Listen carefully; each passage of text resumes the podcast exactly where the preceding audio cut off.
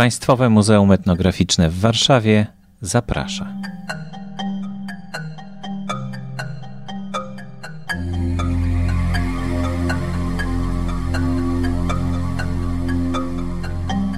Witam Państwa serdecznie. Nazywam się Bogna Łakomska i jestem opiekunem zbiorów w Państwowym Muzeum Etnograficznym w Warszawie. Chciałam Państwa serdecznie zaprosić na wystawę, którą nasze muzeum e, będzie miało zaszczyt otworzyć 6 października 2016 roku. Jest to wystawa poświęcona magii i sztuce balijskiej. Wystawa będzie trwała do 8 stycznia 2017 roku.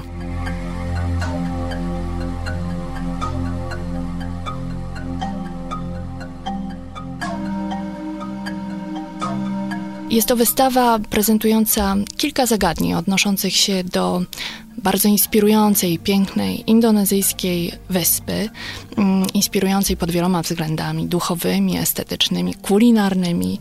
My chcielibyśmy pokazać twórczość artystów balijskich, tych dawnych i tych współczesnych, ich taki, mm, no powiedzmy, rytualny może kontekst tej ich twórczości, magiczny, stąd też nazwa wystawy Magia i Sztuka.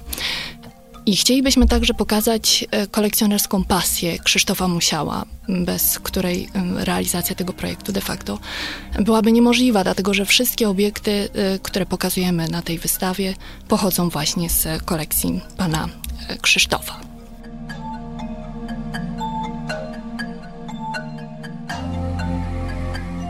Pan Krzysztof Musiał jest e, bardzo znanym w Polsce kolekcjonerem, e, takim filantropem, e, który z wielką pasją podchodzi do zbieranych przez siebie przedmiotów. Zaczynał od kolekcjonowania sztuki dawnej, sztuki polskiej i europejskiej.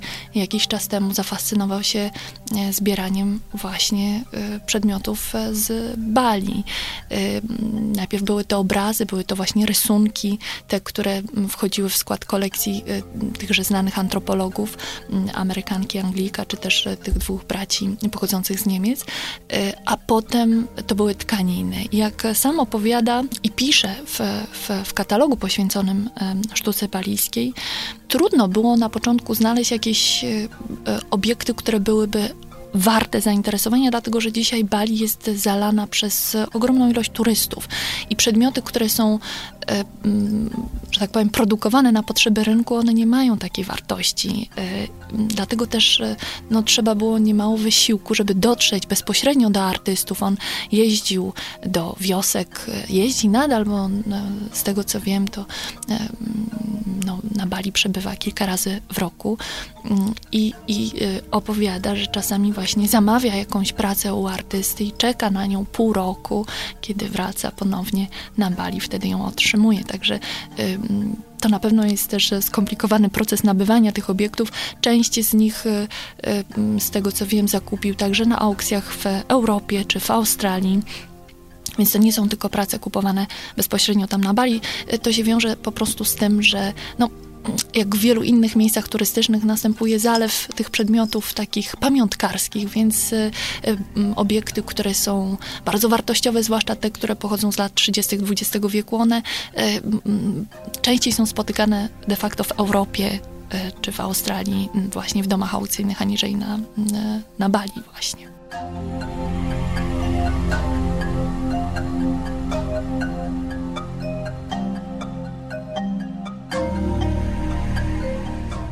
Wystawa pokazuje mm, sztukę balijską w trzech częściach. Pierwsza część jest e, największa pod względem ilościowym, jest e, poświęcona malarstwu. To będzie jakieś 118-119 obiektów, obrazów. E, druga, trochę mniejsza, poświęcona będzie tkaninom, około 70 tkanin. I trzecia, najmniejsza pod względem ilościowym, będzie poświęcona rzeźbie. Sercem kolekcji jest niewątpliwie grupa rysunków tuszem wykonanych przez artystów, w dużej mierze anonimowych, balijskich w latach 30. XX wieku. Są to prace przedstawiające generalnie życie codzienne na Bali, ale pokazane w sposób czasami bardzo dramatyczny, bardzo ekspresyjny. Rysunki te były kiedyś przedmiotem zainteresowania i takiej kolekcjonerskiej pasji bardzo znanych antropologów, a prywatnie małżeństwa, Amerykanki Margaret Mead i jej męża Anglika Gregory Batesona, a także e, dwóch braci pochodzących z Niemiec i mieszkających w latach 30. XX wieku e, na Bali, e, we wiosce Sanur. I ci dwaj bracia Neuhausowie trudnili się takim koneserstwem połączonym ze sprzedażą właśnie sztuki balijskiej.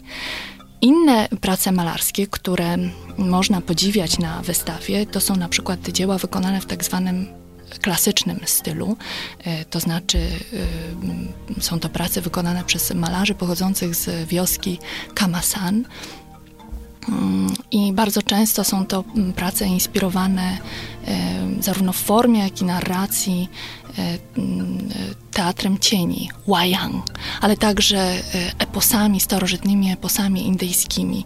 E, I w obrazach tego typu nierzadko możemy zobaczyć jakieś lokalne bóstwa, czy też e, przedstawienia, no nie wiem, jakichś sił, które przenikają do tego naszego świata tutaj ziemskiego, czy też przenikanie się pierwiastków ziemskich i czy boskich i ludzkich to, co według mnie jest taką cechą najbardziej chyba charakterystyczną tego malarstwa balijskiego, to mm, taka tendencja e, artystów do zapełniania całej przestrzeni malarskiej. To jest istny horror wakui niezliczona ilość szczegółów, detali. Właściwie można te obrazy studiować przez bardzo długi okres czasu. Czasami one są niewielkich formatów, ale one są e, bardzo interesujące nie tylko ze względów estetycznych, ale także właśnie ze względów e, takich, jakby to powiedzieć, opowiadających historii, które z punktu widzenia europejskiego widza są absolutnie inne, ciekawe. Wiele z tych prac, rysunków czy obrazów mogły mogłoby posłużyć za ilustrację do książek, zarówno dla dzieci, jak i dla e, dorosłych.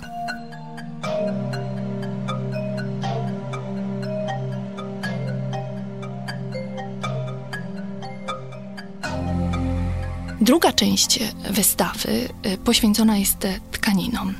E, tkaninom, które należą do wyrobów rzemiosła artystycznego z bardzo taką dużą siłą przekazu. To są przedmioty o niezwykłej takiej sile.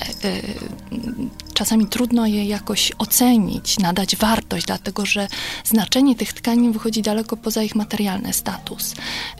One są podziwiane ze względów estetycznych, ze względu na wzory, ale y, osoby y, spoza kultury balijskiej wielokrotnie nie rozumieją właśnie tego znaczenia niematerialnego, bardziej duchowego, dlatego że Balijczycy wierzą w magiczną siłę tych tkanin, w uzdrawiającą moc, traktują je nierzadko jako lekarstwo albo jako rodzaj takiego e, pośrednika między e, światem niebios, a właśnie tutaj naszym e, doczesnym.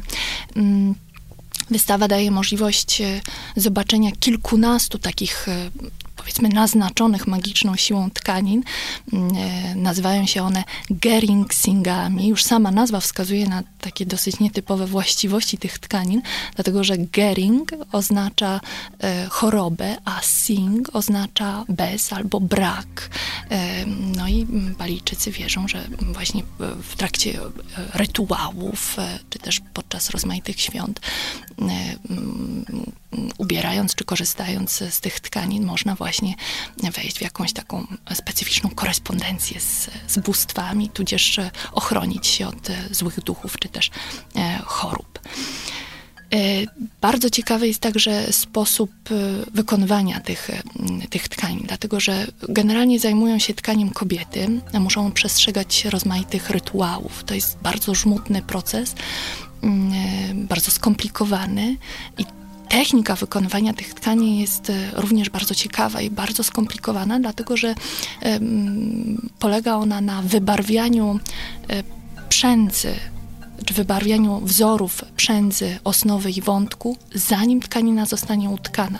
Dlatego też e, sposób barwienia ma tutaj zasadnicze znaczenie dla, dla tego wyrobu, dla, dla tkanin.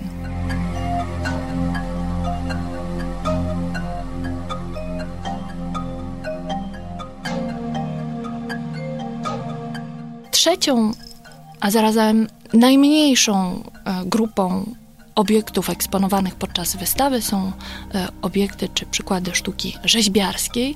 Mm, I e, część z tych obiektów prezentuje, powiedzmy, taki klasyczny nurt rzeźby balijskiej. Są to mm, rzeźby, które pokazują mm, często bardzo y, bogatą ikonografię. One są również pod względem dekoracyjnym bardzo skomplikowane i często pokazują przedstawienia lokalnych bóstw, demonów, jakichś y, bohaterów. Y, na przykład takim znakomitym obiektem prezentującym ten klasyczny nurt jest piękna brama świątynna, wykonana z drewna, e, polichromowana, złocona, którą także będzie można podczas wystawy e, oglądać. E, widzowie czy odwiedzający nas goście będą mogli także zobaczyć rzeźby o wiele prostsze, mniej skomplikowane, może nie tak bardzo wyrafinowane pod względem estetycznym, ale bardzo, jakby to powiedzieć, takie proste w przekazie, pokazujące uproszczone formy zwierząt, czy też głównie zwierząt. I inny zespół, który e, będziemy prezentować na wystawie e, z, z, tej grupy rzeźbiarskiej, to jest zespół rzeźb pochodzących z lat 30., wykonany przez anonimowych artystów balijskich. Bardzo ciekawy e, mm, pod względem mm, takim dekoracyjnym, ponieważ są to rzeźby inspirowane wielokrotnie europejską sztuką art deco, co mm, no, jest czymś, powiedziałabym, rzadkim w tych dalekich regionach. Mm, dodam może na koniec, że wystawie będzie towarzyszył katalog e, w przygotowaniu czy w opracowaniu którego wzięli udział znakomici znawcy kultury i sztuki europejskiej, e, profesor z Uniwersytetów e, Sydney, Adrian Vickers i dr Maria Wrońska-Frent z Uniwersytetu Jamesa Cooka w Australii.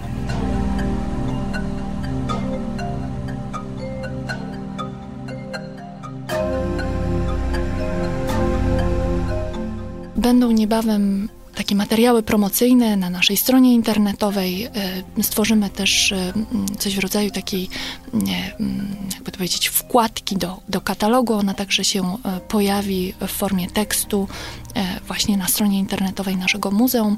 Będą na pewno plakaty, banery informujące o, o naszej wystawie, ale niewątpliwie takim no, źródłem będzie katalog. Katalog został e, opublikowany e, w 2015 roku przez BWA w Bydgoszczy, ponieważ pierwsza wystawa miała miejsce właśnie w Bydgoszczy tejże e, sztuki balijskiej.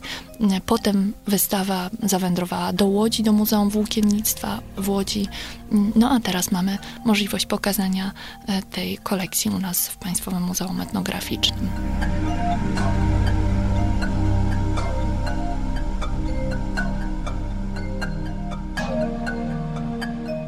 Więcej szczegółów i notatki do podcastu na stronie pme.podcasty.info. Strona Państwowego Muzeum Etnograficznego w Warszawie etnomuzeum.pl. Zapraszamy do subskrybowania audycji przez iTunes.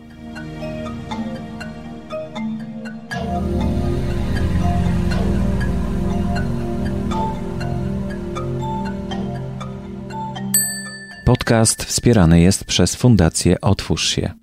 Możesz pomóc w tworzeniu kolejnych audycji, przekazując dotacje na stronie otwórzsie.org.pl. Dziękujemy.